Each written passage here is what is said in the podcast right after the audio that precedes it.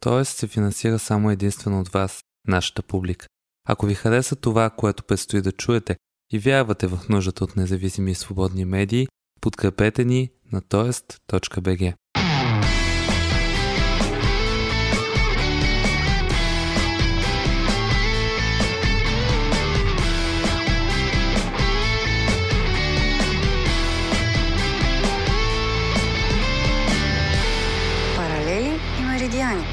подкаст на Тоест.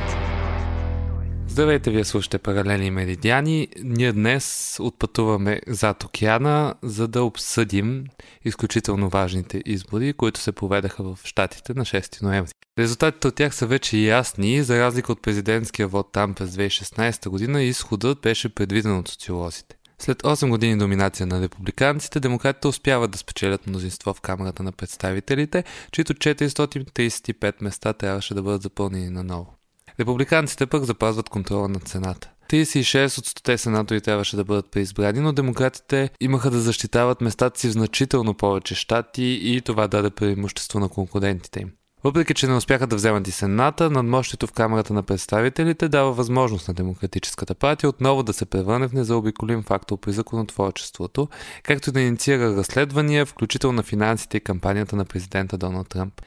Да, за американския президент и администрацията му изборните резултати означават нови главоболия. Но дали това е истинска победа на опозицията? В историята на САЩ рядко партията на действащия президент е успявала да задържи или пък увеличи мнозинство и в двете камери на законодателния орган. Какъв сигнал дават изборните резултати и спечелите кандидати за президентския вод през 2020, чиято кампания се очаква да започне съвсем скоро? По традиция, партиите обръщат погледа си към вътрешно-партийните избори за излучване на кандидат-президент веднага след така наречените midterm elections. За всичко това, както и за резултатите, профила на спечелилите, различните движения и мобилизации в американското общество и това кой гласува и кой ще представлява американския народ от тук нататък в законодателния орган на държавата, разговаряме с журналистите Христофор Караджов и Соня Каникова, веднага след рубриката Паралели.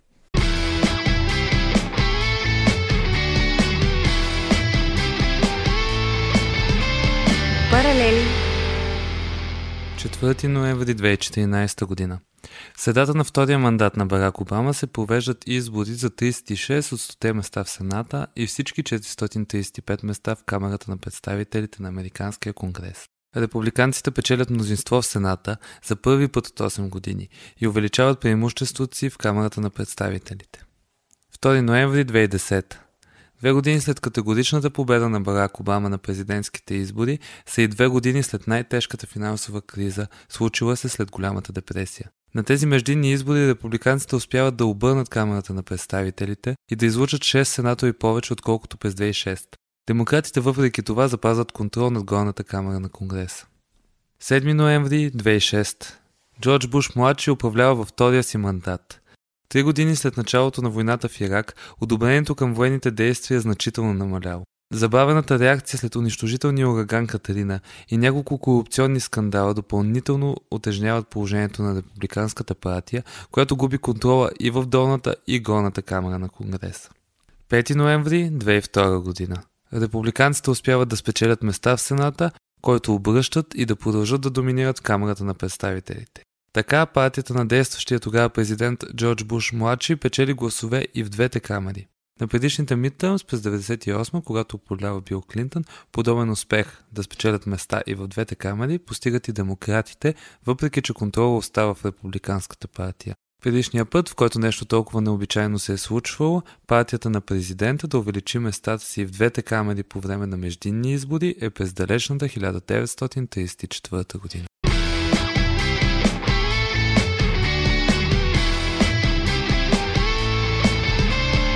Меридиани. Саня Каникова, журналист, живее във Вашингтон, Д.С. Добър ден. Добър ден. Републиканците успяха да запазят мнозинството си в Сената. Президентът Тръмп обаче днес на пресконференцията си изглеждаше доста напрегнат. Защо?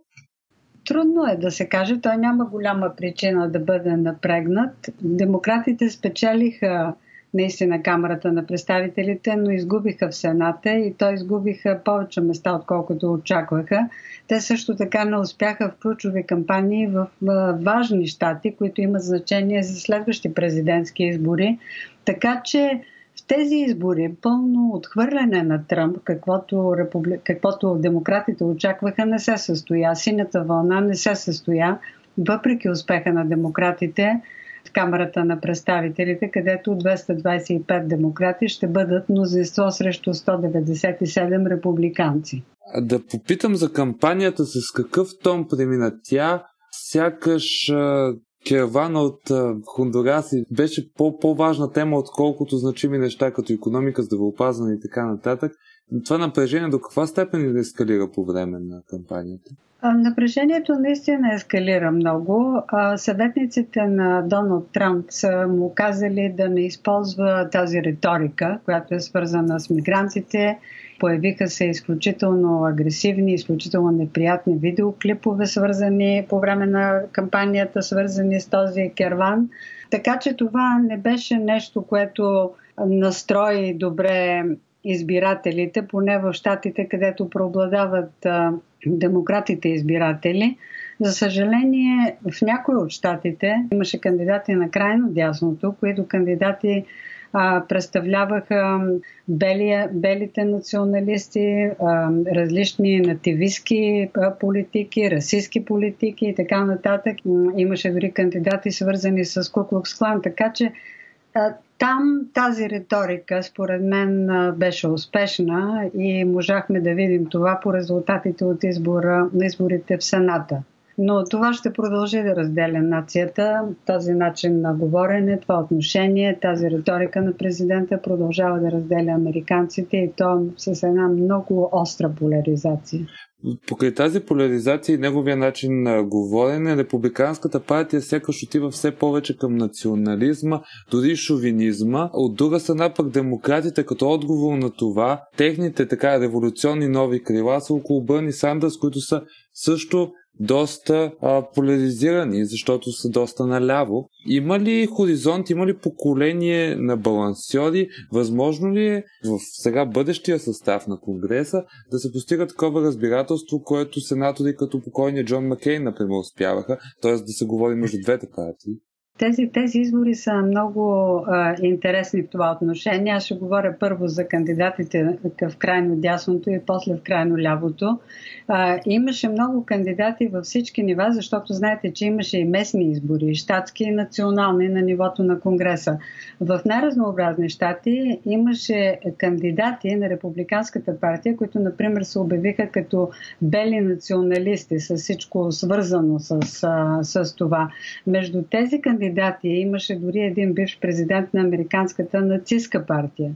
Така че тези кандидати не успяха да спечелят първичните избори, тези от тях, които бяха най-крайни, например някои яростни антисемити, и повечето от тях изгубиха, но между тях имаше хора, които отхвърляха Холокоста или пък казваха, че една, например, една от най-известните болници за деца в Нью Йорк разболява децата с вакцини и така нататък. На времето, когато се появи Сара Пелин като вице-президентски кандидат на Джон Маккейн. А, бяхме шокирани, но примерно Сара Пелин в момента би изглеждала като много умерена републиканка и много просветена. Някои от белите националисти или от крайно десните републиканци, въпреки че по-крайни от тях бяха отхвърлени, спечелиха. Например, в камерата спечели Стив Кинг Латайова, който е нативист, расист и поддръжник на превъзходството на бялата раса. В Луизиана спечели а, подобен републикански кандидат. Една от най-значителните победи в тези избори за крайно десните и която има значение за бъдещи президентски избори през 2020 особено, е тази в Флорида на Рон Де Сантис, който е по-голям поддръжник на Доналд Тръмп от самия Тръмп. Той успя да измести а, губернатора демократ Андрю Гилън там. В този щат самият Тръмп се появи няколко пъти да призове на избирателите да не допускат Сантис да изгуби изборите защото Флорида е типично ключов важен щат във всички президентски избори. има значение и профилът на Андрю Гилъм в тази загуба като кандидат на демократите. Той представлява точно това, за което вие говорихте, така нареченото прогресивно или силно либерално крило на партията, което се състои повече от поддръжници на Бърни Сандърс. Неговата загуба, както и загубата на Бено Рорк в Тексас срещу крайно десния сенатор републиканец Тед Круз е със значителни импликации за бъдещето. А, какво имам предвид? Най-левите кандидати на демократите в трудните райони, където има смесен електорат, изгубиха. Докато енергията на това прогресивно ляво крило на Демократическата партия, тяхното присъствие беше ключово едновременно с това. То помогна на умерените демократи да се откроят, да победят и да спечелят от републиканците 28 ключови района в изборите за Камерата на представителите. И върху това се базира сегашното мнозинство в Камерата. Видяхме подобна картина и в изборите за губернатори, включително в червени щати, в много дълбоко червени щати. Прогресивните кандидати спечелиха няколко от 26-те изтръгнати от републиканския контрол места. А, въпреки, че демократът от, точно от а, тази част на Демократическата партия Орорк в Тексас не успя срещу Тед Круз, въпреки това енергетизира така силно избирателите демократи, че кандидатите на демократите за камерата успяха да спечелят места в Тексас, които бяха дълго държани от републиканците. И нека кажа тук, че някои от най-ярките фигури на прогресивното движение на, лявата, на лявото крило на демократите спечелиха и те са сред жените, които навлязоха сега в още по-голям брой в Конгреса. И сред тях е и Александрия Окасио Кортес, която е най-младата представителка в Конгреса. Тя е членка на Социалистическата партия на САЩ, поддръжница на Бърни Сандърс и други подобни кандидати спечелиха. В заключение мога да кажа, че въпреки на успеха на прогресивните кандидати, тяхното присъствие е не само важно, но ще става още по-важно в бъдеще. Стана ясно по време на тези избори, че по-умерените демократи кандидати за Сената, например, в червените щати претърпяха поражение – а кампанията на прогресивния демократ Орорк в Тексас, един дълбоко червен щат, макар и неуспешна, резултатите му бяха много близки до тези на Тед Круз и показа какъв може да бъде пътят в бъдеще. Хващам се за това, което казвате за наистина впечатляващото представителство на жени в новия конгрес. Една позитивна новина от тези избори. Тези прогресивни представители на Демократическата партия а, с техните тези, те ли успяха да доведат до това, че в Републиканската партия всъщност се кандидатират и бяха избрани много повече жени от преди. Да, разбира се, защото присъствието на жени наистина сега се увеличи рязко в Конгреса. Ще има 118 в Камерата на представителите, 118 жени или повече, защото има още някои непреброени резултати, резултати в някои райони. 118 от 435 представители. Разбира се, че навлизането на повече жени навсякъде в двете партии е очевиден факт и това ще продължи. Това е една тенденция, която няма как да бъде спряна. Сред тези жени от най-прогресивните видяхме и първите индия... жени индианки, които влязоха като представители а, в камерата, жени мусулманки, за първи път щата Масачузетс изпрати своя депутатка, която е черна в Конгреса. Тоест, разнообразието сред политическите кръгове в, избира... в законодателната власт ще става все по-голямо. Тази тенденция наистина няма как да бъде спряна. Една тенденция, която дори Доналд Тръмп няма да може да спре. Е, в никакъв случай. А, а има ли кой да спре Доналд Тръмп през 2020 година? Каква е вашата прогноза? Защото демократите сега ще започнат да се ориентират около тяхната кандидатура. Има голям проблем с а, Националния комитет на Демократическата партия, които направиха серия от грешки, избирайки своите кандидати дори в тези избори. Можеха по-добре да се представят. То те вярват, че трябва да се придържат към по-умерените демократи. Това се случи в последните избори, когато предпочитанията отидоха към Хилари Клинтон вместо към Бърни Сандърс, който според мен щеше да спечели изборите срещу Трамп. Имаше много силна база. Хилари Клинтон нямаше такава база. Ако продължи това придържане към най-умерените демократи ми се струва, струва ми се, че това ще е проблем за демократите в бъдеще. До този момент аз не виждам да се очертал много ярък кандидат а, в едни президентски избори, но е твърде рано да се каже. Бено Рорк е впечатляващ кандидат, мога да кажа. И това, което направи в Тексас, беше а, невероятно. Той, резултатите му са много близки до тези на Тед Круз и той почти го победи. А, така че има сред а, по-младите и новите демократи със сигурност ще се появят ярки фигури, които ще могат да се изправят срещу Доналд Трамп. Но Доналд Трамп има много здрава база, много силна база а, в много от щатите и ще е изключително предизвикателство да бъде победен в следващите президентски избори. Соня Каникова с анализ на резултатите от изборите в Штатите и поглед към предстоящите президентски избори там през 2020 година. Благодаря. Благодаря и аз. Христофор Караджов, журналист, преподавател в California State University в Лонг Бич. Добър ден! Привет, здравей. Минаха изборите в Штатите, демократите успяха да си върнат контрол над Камерата на представителите, републиканците задържаха контрола в Сената. Има ли изненади на тези избори? Ами това беше стандартната прогноза, че демократите ще си върнат контрола върху Камерата на представителите, който загубиха през 2010 година и че едва ли ще успеят да, да направят нещо в Сената. Така се получи. Те дори загубиха три места в Сената, поне по последните резултати. А, така че в този смисъл няма особени а, изненади. Те също спечелиха и няколко губернаторски места, което е доста важно в Съединените щати, макар че загубиха две от най-очакваните и най-желаните губернаторски места в Флорида и в а, а, Охайо, които, които биха искали да, да спечелят. И също така в Сената много успорваната и интересна надпревара между а, Бето Рурк и Тед Круз в Тексас за Сената а, също не завърши в полза на, на, на демократа.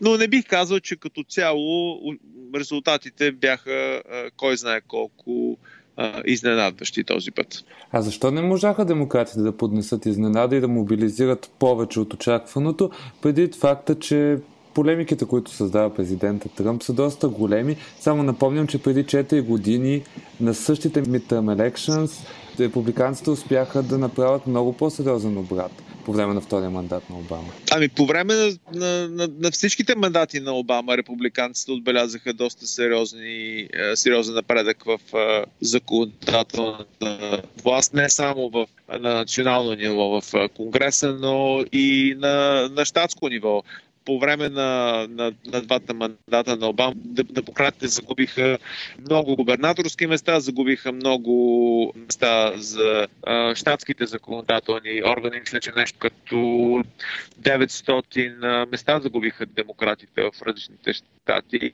местните парламенти и също доста губернатори. А, така че просто демократите са доста назад като, като цяло в това отношение. Имат много дълъг път да извърват, докато, докато наваксат.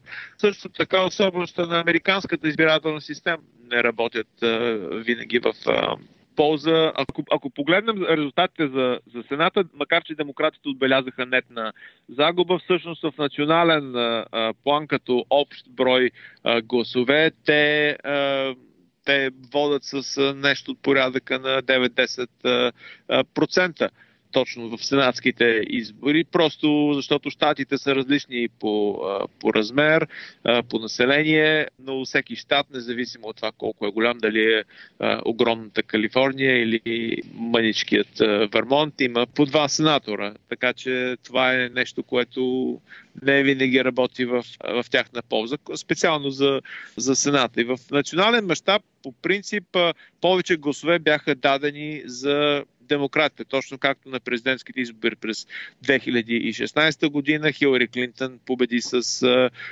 или взе 3 милиона гласа повече, отколкото Доналд Тръмп, но Доналд Тръмп взе самите избори заради особеност на американският избирателен модел. Така че с няколко фактора, които, които а, играят тук срещу, срещу демократите. Техните гласове са много концентрирани в а, градовете по двете крайбрежия и не винаги могат да бъдат ефективно изразени в реално взети законодателни места.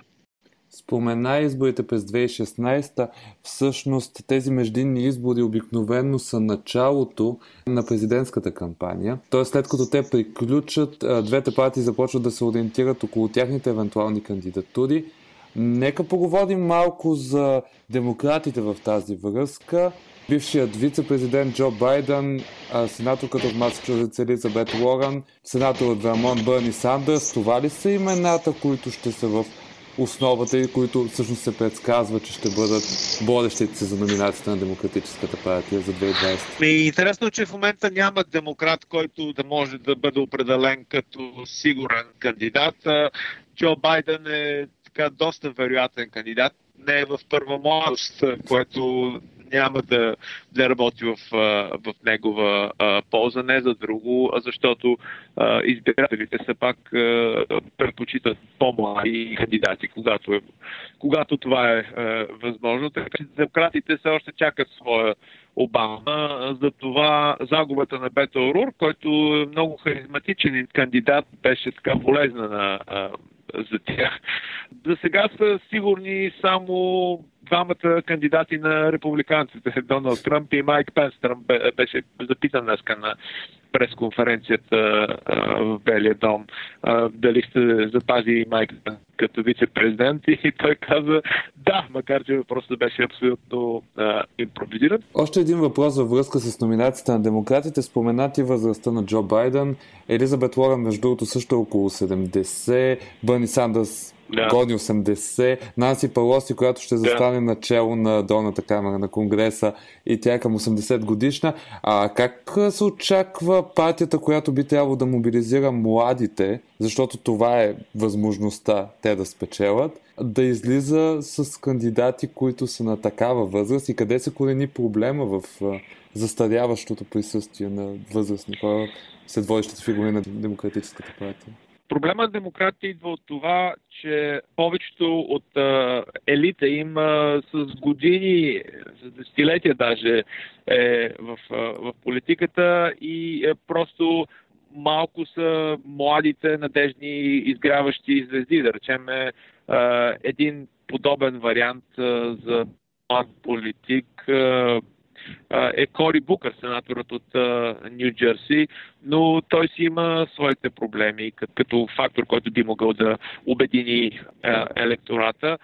Бето Рурк вече го споменах, но той, той освен че е млад и сравнително неопитен, така че просто няма звезди, които да са се наложили до сега, които да са млади или поне не твърде възрастни. Нищо, нищо против възрастните хора, но, но все пак ако някой на 75-76 години е избран за президент и очакваме два мандата да бъде, да бъде президент, нали, това е вече отиваме в една възраст, която много неща могат, могат да се случат.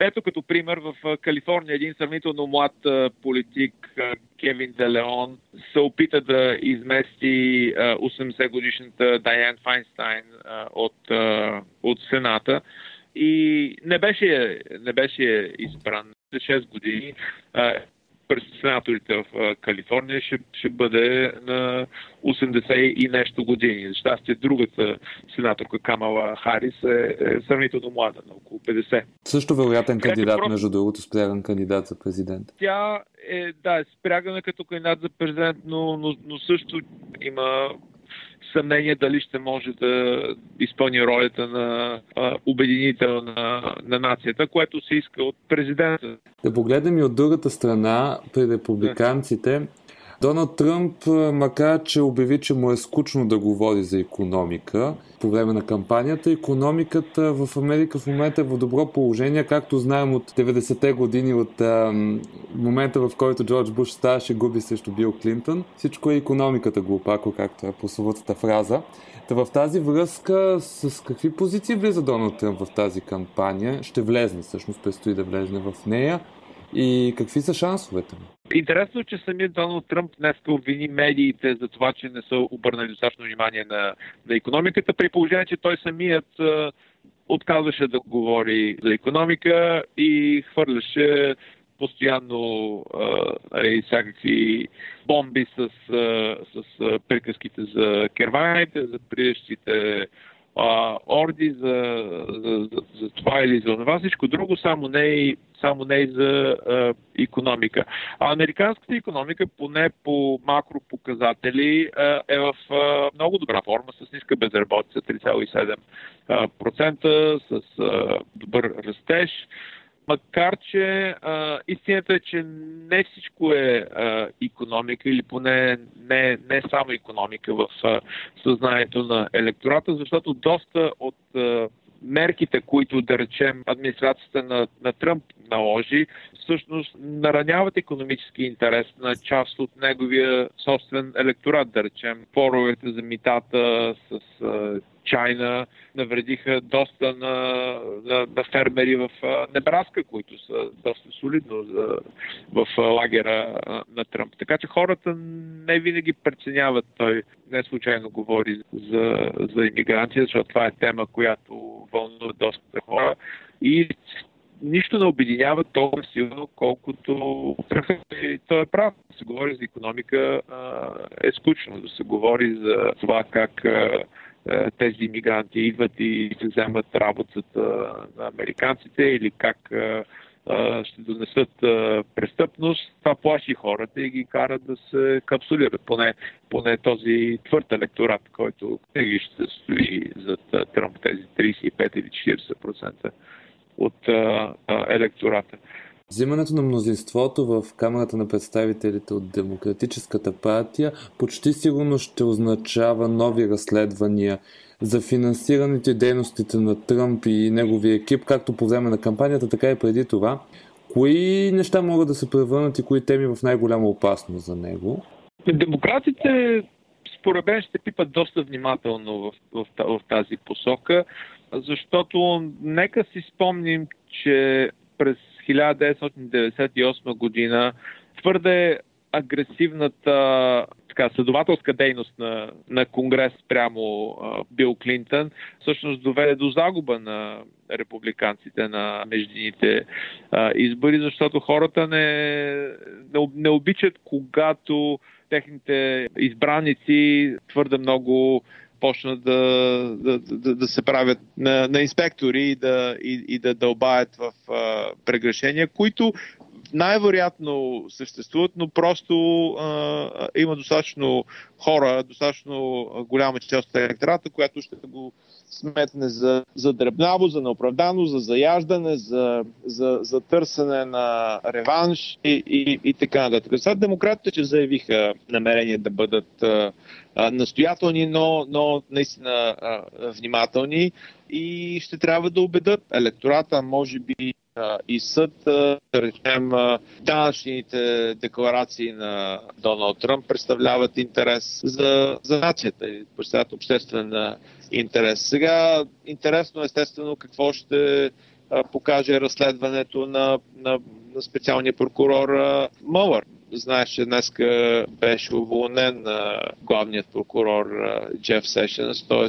се вижда че самият Тръмп се опитва да не повтори грешката на Ричард Никсън. Но интересно самият Мълър как, как, с какъв доклад ще излезе, кой е а, открил до сега, какви са неговите факти, с които разполага, които със сигурност доста по-изобилни от всичко, което се е появяло в, в медиите. Също не трябва да забравяме, че не само Тръмп или дори не предимно Тръмп е под ударите на всички тези разследвания. Членове неговия кабинет, съветници, неговото семейство дори са също под заплаха. Те са разследвани и за тях може би има данни, които, които ще доведат до съдебни действия. Добре, и накрая един журналистически въпрос. За пореден път американският президент нападна журналист от CNN с множество епитети и разбира се с невъзможност да зададе въпрос. Направи впечатление, че го защитиха негови колеги.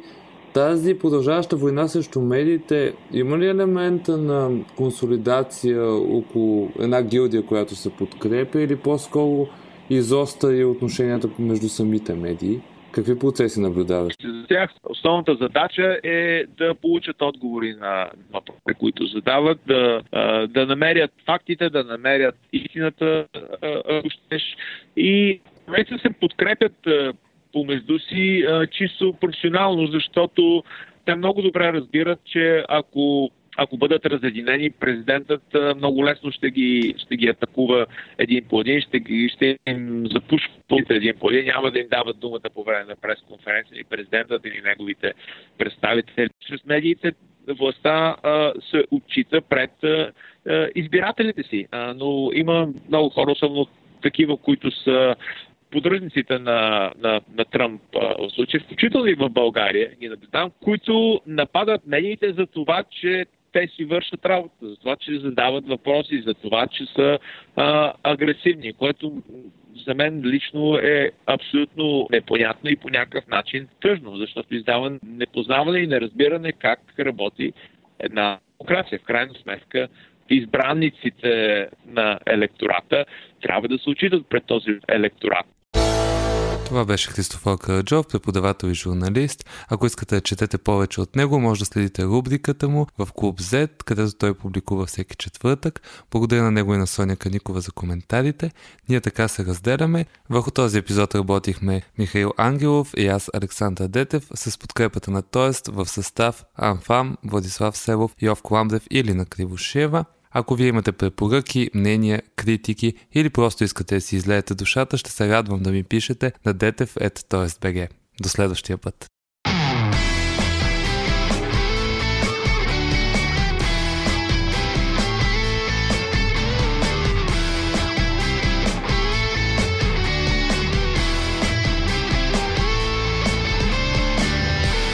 Паралели и меридиани. Един подкаст на Тоест.